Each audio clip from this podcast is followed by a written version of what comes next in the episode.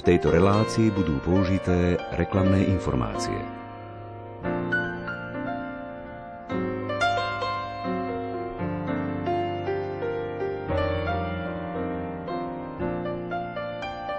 Spolok svätého Vojtecha je najväčším kresťanským združením na Slovensku. Pre svojich členov pripravil na budúci rok viaceré publikácie. V nasledujúcich minútach si predstavíme pútnik Svetovojtežský na rok 2023. Tiež budeme hovoriť o podielovej knihe Posol jednoty a pokoja, návšteva pápeža Františka na Slovensku. Literárnu kaviareň vysielajú hudobná dramaturgička Diana Rauchová, majster zvuku Marek Rimóci a redaktor Ondrej Rosík.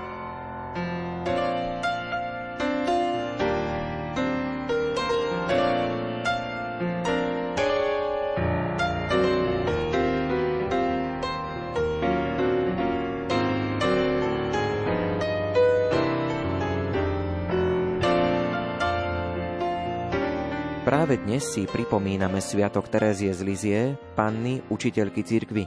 A práve výročiu jej narodenia je venovaný pútnik Svetovojtežský na rok 2023. Zostavovateľkou pútnika je literárna vedkynia Monika Zumríková-Kekeliaková.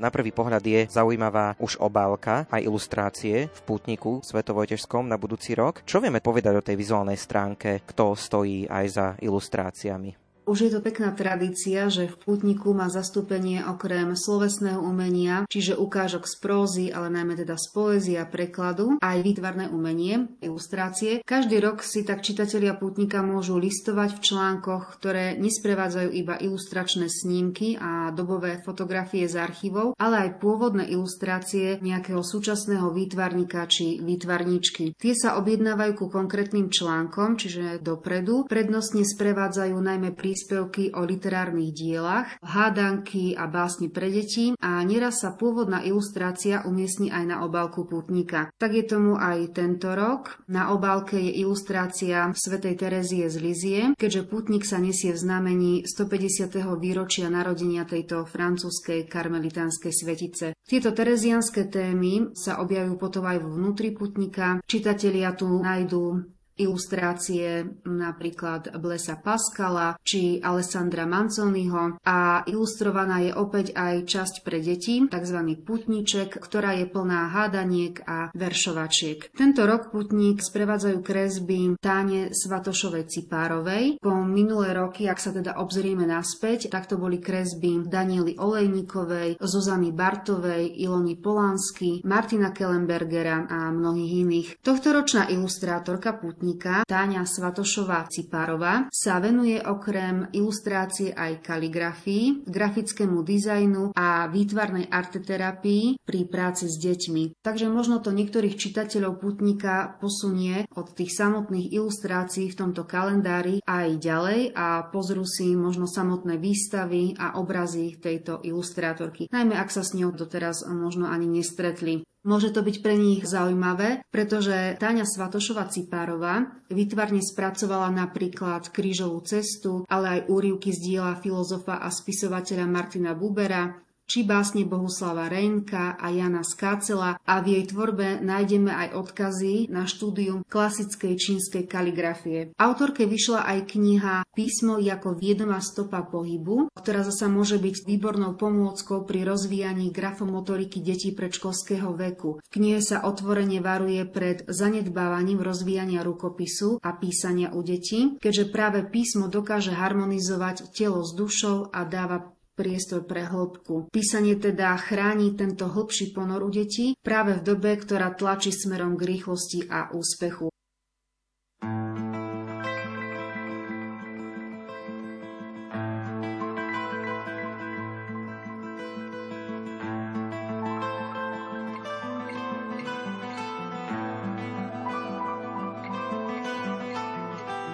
čo hviezd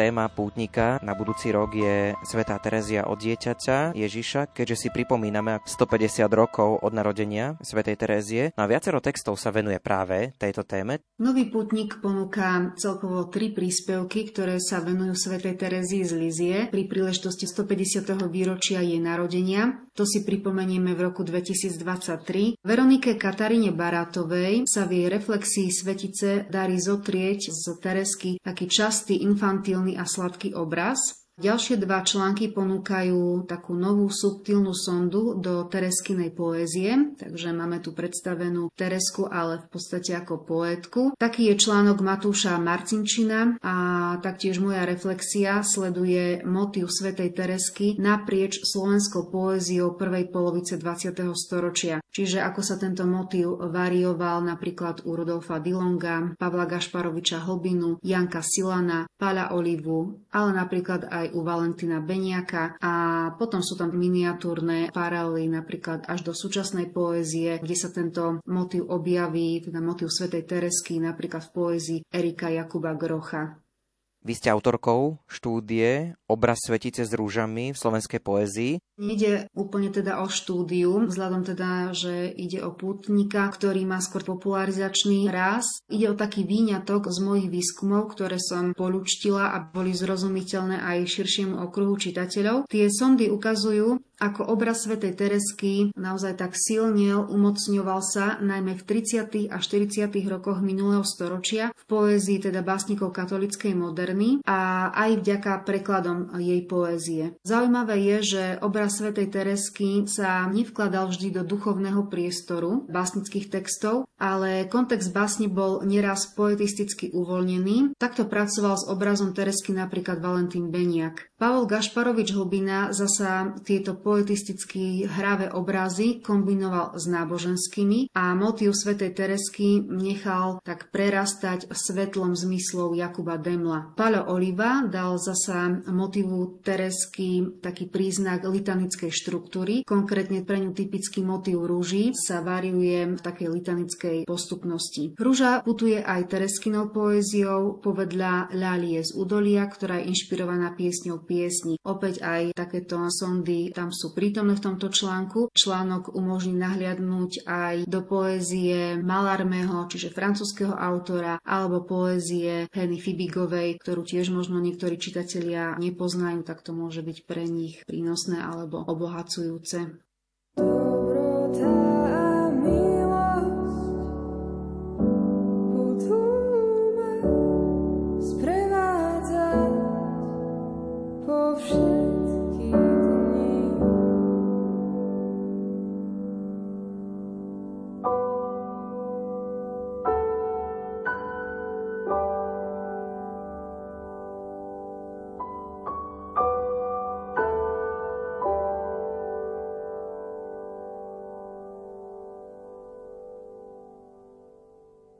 Na vlnách Rádia Lumen počúvate literárnu kaviareň. Pokračujeme v rozhovore so zostavovateľkou pútnika Svetovojtežského na budúci rok, Monikou Zumríkovou Kekeliakovou.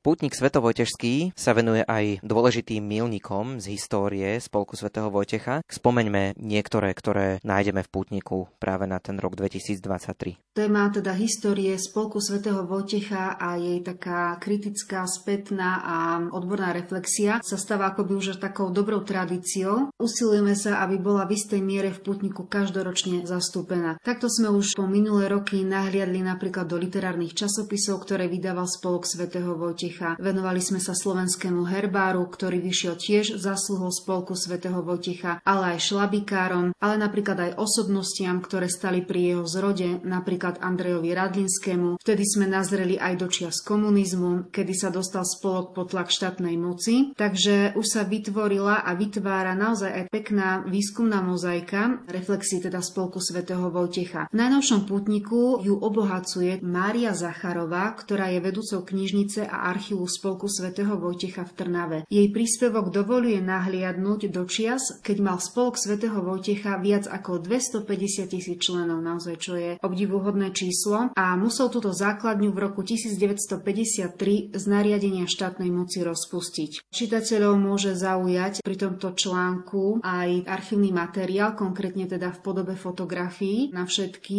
je naložený konský povoz s pútnikmi svetovojtežskými a tieto fotografie sú z roku 1952, tak je to také zaujímavé. A taktiež je tu možnosť nahliadnúť do výťahu správy o činnosti Spolku svätého Vojtecha a Tranoscia, ktorá bola predložená sekretáriatu ústredného výboru KSS v roku 1952. V nej sa napríklad dočítame takú drobnosť, že spolok navrhuje vydať knihu o JRD. Z týchto spolkových tém ešte by som spomenula aj článok o prvej výprave Spolku svätého Vojtecha do Ameriky, vďaka ktorej spolok získal ďalších nových členov, konkrétne teda sa tam spomína aj číslo 2156. Bolo to v roku 1923, čiže v roku 2023 si pripomenieme teda 100 rokov o tejto výpravy spolku svätého Vojtecha teda do Ameriky. Opäť e, je súčasťou článku aj taká raritná, hodnotná snímka, zachovaný jedálny lístok z pozvania na túto výpravu, ktorý bude mať teda onedlho 100 rokov. Pútnik sa venuje aj iným dôležitým historickým udalostiam a témam. Pútnik sa venuje aj zásadným výročiam v takomto celospoločenskom kontexte, ale aj cirkevnom. Nájdu hodnotný príspevok o verbistoch, ktorí sú na Slovensku 100 rokov. William Judák sa obzrie za pribinovými slávnosťami v Nitre v rozmedzi rokov 1933 až 2023 Pripomenieme si s Robertom Lecom 30 rokov Slovenskej republiky, ale aj 150. výročie narodenia lekára Jana Janského a jeho hematologické zásluhy pri výskume krvi. Nezostaneme iba pri tomto nahliadaní na tento fenomén krvi v našom živote, ale pozrieme sa naň aj očami Biblie, a to vďaka výskumom Blažeja Štrbu, docenta v odbore katolickej teológie.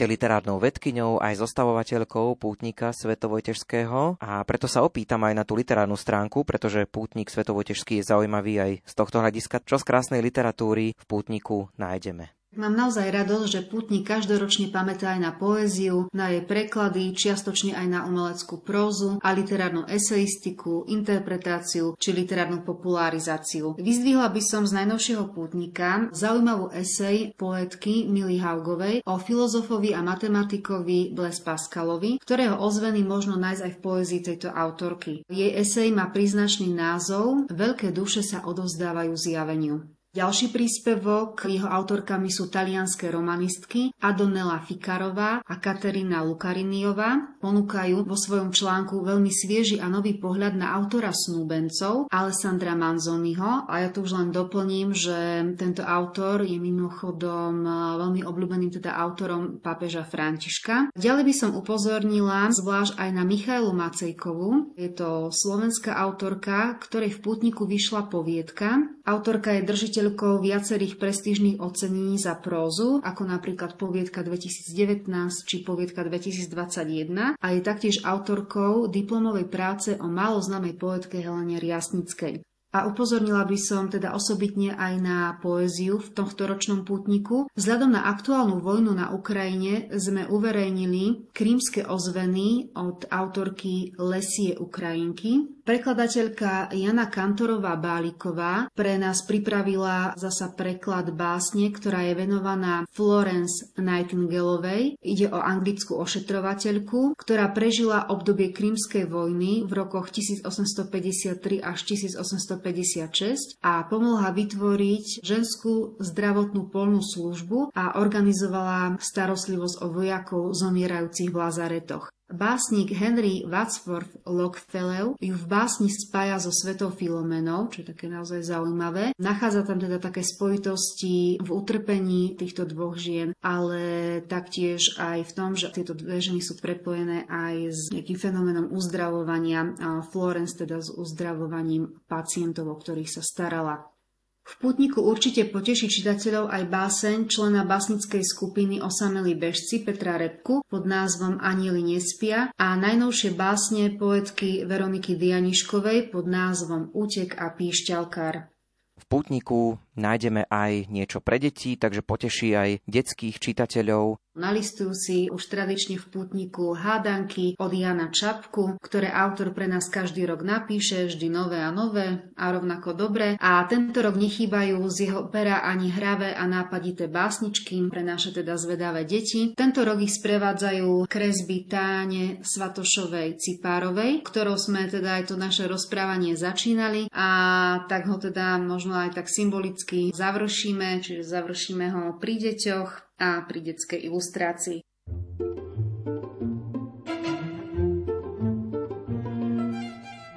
Báseň Lesie Ukrajinky, krímske ozveny, interpretuje Kristýna Hatarová.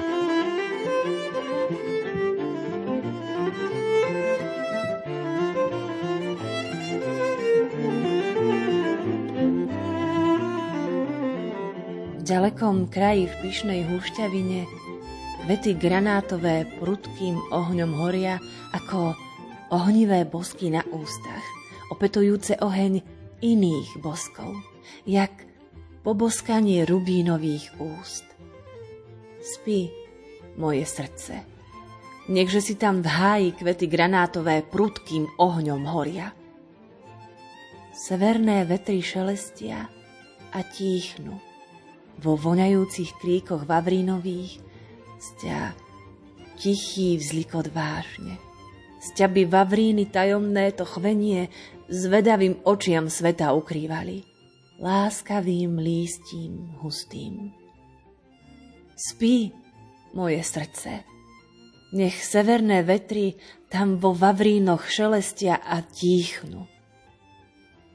Akú ciprišu pyšná magnólia, túli si nežné čelo zakvitnuté – ako, ako nevesta k svojmu ženíchovi. Belostné kvety v tmavých vlasoch svietia, ale závoja na nich nevidieť. Úprimnú lásku závoj skrývať nevie. Spí, spí moje srdce. Pyšná magnólia nech ku ciprišu pyšnému sa túli. Z temného mora biela vlna beží a ku kameňu na brehu sa túli. Láskanie, nehu, jagod striebro jasný. Kameňu darom hravá vlna nesie. Čierne čelo kameňa pobrežného ľúbiacej vlnke v ústrety sa dvíha. Láskanie, neha, jagod striebro jasný. Spí, spí moje srdce. Nech sa biela vlna tam ku kameňu pobrežnému túli.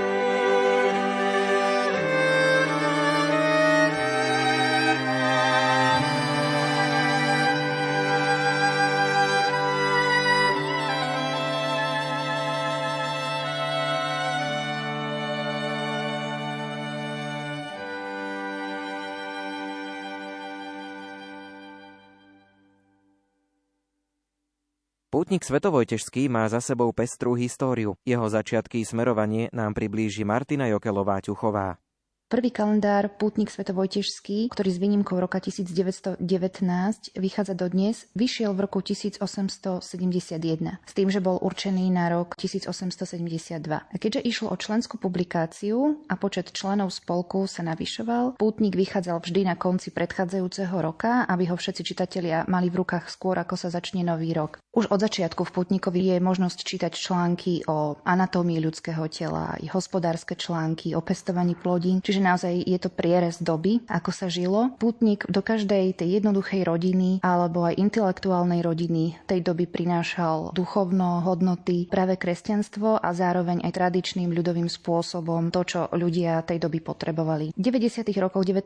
storočia kalendáre nadobudli pravidelnú štrukturovanú formu a túto formu si zachoval pútnik Svetovojtežský dlhé nastávajúce 10 ročia. Pozoruhodná je i paleta prozaických básnických textov. Tu môžeme spomenúť aj básnikov, ako je Ferko Urbánek, Martin Kolár, Juraj Slota, Ignác Grebač Orlov alebo Tichomír Milkin, ktorí publikovali množstvo reprezentatívnych básní. Niektorí z nich nevyšli v žiadnych zbierkach a sa zachovali vlastne len tu. Náklad kalendára sa v priebehu rokov menil aj podľa počtu členov spolku i podľa finančných možností. V roku 1872 vyšiel pútnik v náklade 1500 vytlačkov, do roku 1900 stúpol náklad na takmer 10 tisíc exemplárov a pútnik vychádzal bez prerušenia s výnimkou kalendára na rok 1919, ktorý pre ťažké finančné pomery a nedostatok papiera po prvej svetovej vojne vtedy nevyšiel. A najvyšší náklad až 220 tisíc výtlačkov dosiahol kalendár v roku 1953. Dnes si ťažko môžeme predstaviť, ako sa za vtedajších technických podmienok realizovala tlač a distribúcia v takýchto množstvách. Novodobá história putníka sa začala písať v roku 1990, kedy bolo obnovené členstvo v Spolku svätého Vojticha, ktoré bolo postupne utlačené komunistickým režimom. No a po tomto roku počet výtlačkov putníka dosiahol svoj vrchol a v roku 1991 vyšiel v náklade 200 tisíc exemplárov.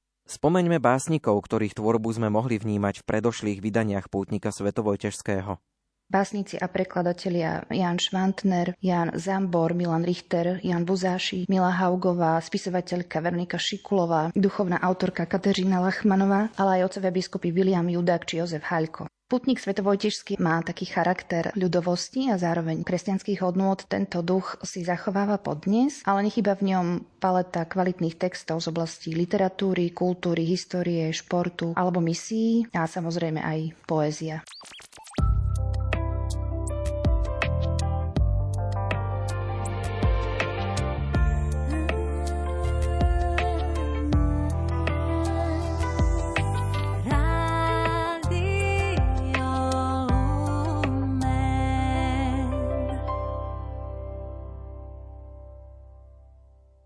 Svätého Vojtecha pripravil pre členov aj podielovú knihu Posol jednoty a pokoja návšteva pápeža Františka na Slovensku. Knihu si prečítala a zrecenzovala Margita Vanovčanová. Pamätáte si, čo ste robili v polovici septembra 2021? Ja áno.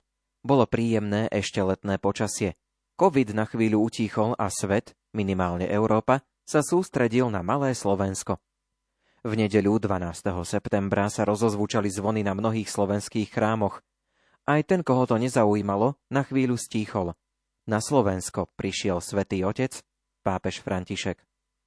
Presne po roku od jeho návštevy vychádza nová publikácia s názvom Posol jednoty a pokoja, návšteva pápeža Františka na Slovensku. Je určená všetkým členom spolku svätého Vojtecha. Dostanú v nej pomerne exkluzívny a starostlivo vystavaný textový aj obrazový obsah – Kniha poctivo dokumentuje každý krok pápežovej návštevy. Od oznámenia na Svetopeterskom námestí, cez prílet, stretnutie na nunciatúre i s jezuitmi, s prezidentkou Slovenskej republiky, ale aj s predstaviteľmi cirkví, Rómami, obeťami holokaustu či zneužívania, až po stretnutie s mladými v Košiciach a napokon veľkolepým vyvrcholením Svetovom show v Šaštíne s účasťou 50 tisíc pútnikov. Ako potvrdenie silného obojstranného zážitku sa autory publikácie vracajú k Františkovmu prejavu počas generálnej audiencie po návrate do Ríma, kde on sám zhodnotil túto návštevu Slovenska. Najsilnejšie momenty z krátkej, ale citeľnej prítomnosti pápeža na Slovensku sú zapísané a zachytené na jednom mieste. V tomto je skryté veľké bohatstvo, myšlienka, ktorá je na papieri, ostáva a možno sa k nej opakovane vracať, premýšľať o nej a obnovovať sa prostredníctvom nej. František sa aj počas návštevy na Slovensku prejavil ako zdatný komunikátor, ktorý pár slovami dokáže vysloviť to dôležité. Vlastnou rukou napísal takéto slova do čestnej knihy prezidentského paláca. Ako pútnik v Bratislave objímam s láskou slovenský ľud a modlím sa za túto krajinu so starobilými kresťanskými koreňmi a s mladou tvárou, aby bola posolstvom bratstva a pokoja v srdci Európy. Návštevu pápeža Františka v septembri 2021 sme sledovali v podstate online a krok po kroku. Média a sociálne siete o nej podrobne informovali a venovali pozornosť detailom. No rok je dlhý čas a mnohé Františkové slová, gestá i drobné udalosti, ktoré sa počas jeho návštevy stali, mohli upadnúť do zabudnutia. Táto publikácia ich chronologicky pripomína – Navyše venuje sa drobnostiam, ktorým počas návštevy nebola venovaná taká pozornosť. Sú to napríklad informácie o tvorcoch a zhotoviteľoch darov pre pápeža Františka. Za každým z nich sa skrýva človek, jeho nápad a zručnosť. Sú to aj vzácne mikropríbehy, ktoré emocionálne a zároveň úplne konkrétne dokresľujú význam návštevy svätého Otca – Životný príbeh reholníčky Jan Márie Sládkovičovej je načrtnutý len na pár riadkoch, no dáva tušiť pozoruhodnú a mimoriadnú osobnosť. Profesor Tomáš Lang prežil holokausta počas stretnutia svätého Otca so židovskou komunitou v Bratislave, o tom porozprával. Zhrnutie toho, čo sa dialo na stretnutí s touto komunitou spolu so zrozumiteľným vysvetlením modlitby Kadiš je mimoriadne silným odkazom – v kontexte udalostí v Európe, ktoré sa udiali len pol roka po návšteve pápeža, vojna na Ukrajine, sú nadčasovým a aktualizačným momentom pre každého z nás. Autori do knižky zaradili aj príhovor rómskeho manželského páru. Obaja manželia vyrastali síce v chudobe, no stretnutie s miestnymi Salesiánmi na Košickom Luníku 9 zásadne ovplyvnilo ich život. Toto emocionálne silné svedectvo takisto zaznelo na stretnutí s pápežom Františkom – Autori hĺbku a silu stretnutia preniesli vďaka obrazom aj do publikácie. Kniha nás postupne prevedie aj ďalšími dňami pápežovej návštevy na Slovensku. Spolu s ním sa opäť vrátime do Prešova i do Košíc a takmer príbehové rozprávanie vyvrcholí v Šaštíne. Pri každom z navštívených miest sa dozvieme o jeho histórii i o tom, prečo tento priestor zvolili organizátori na stretnutie. Publikácia spomína aj drobné vybočenia z programu svätého Otca – sú to milé anekdoty, ktoré dokresľujú uvoľnený ráz celej návštevy i to, že záujem pápeža je úprimný, nehraný. Knižka ponúka komplexný pohľad na návštevu svätého Otca na Slovensku. Zvlášť vynikajú dve veci. Prvou je, že ani rok nezriedi posolstvo, ktoré pápež na Slovensku odovzdal. Práve naopak, s odstupom času a komplexnom pohľade aj prostredníctvom tejto publikácie je viac než jasné, že návšteva svätého Otca bola ozajstnou pastoračnou činnosťou s vyzdvihnutím toho, čomu je na Slovensku potrebné venovať pozornosť, čas a spoločné modlitby. A tá druhá vec, tieto štyri dni na Slovensku boli aktívne a rôznorodé, no kamkoľvek pápež prišiel, vítali ho s radosťou ľudia rôznych vierovýznaní a napokon aj bez význania. František má dar osloviť mnohých a dokáže sprostredkovať radostnú zväzť v podstate kdekoľvek, kam príde – je preto výborné vrátiť sa k tejto návšteve opäť s odstupom času, s prežitou skúsenosťou jeho návštevy a nechať si v srdci obnoviť jeho posolstvo lásky a nádeje pre celé Slovensko.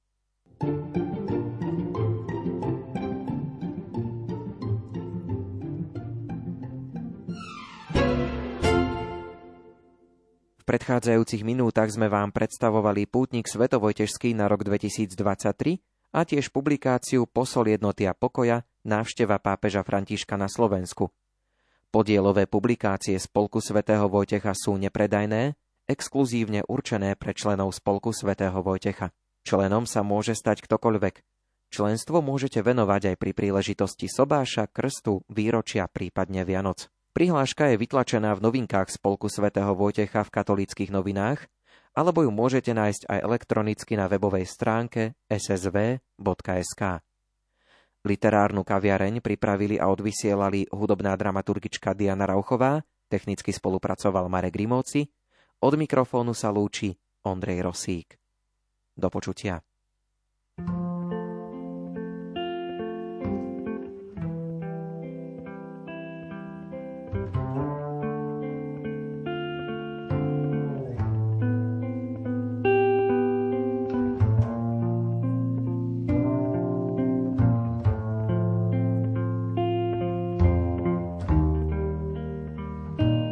Tejto relácii boli použité reklamné informácie.